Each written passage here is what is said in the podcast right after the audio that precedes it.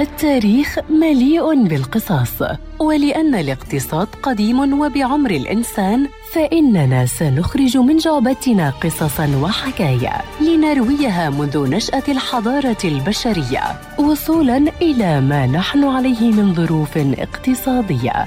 في بودكاست تاريخ الاقتصاد مع المدون الاقتصادي مجد النوري عبر إذاعة أجيال ومنصاتها المختلفة.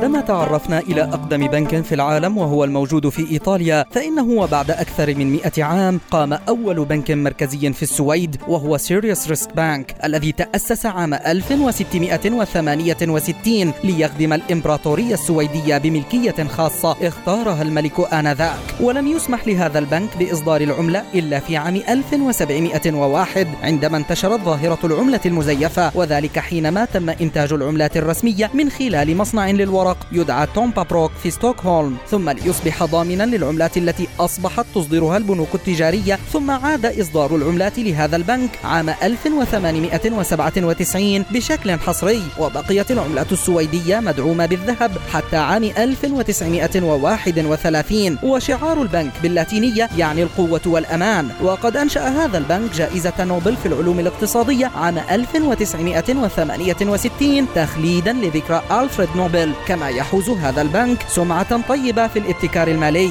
فهو صاحب فكرة أسعار الفائدة السلبية لتنشيط الاقتصاد وصاحب فكرة الكرون الإلكترونية لتقليل استعمال النقد الورقي أو المعدني.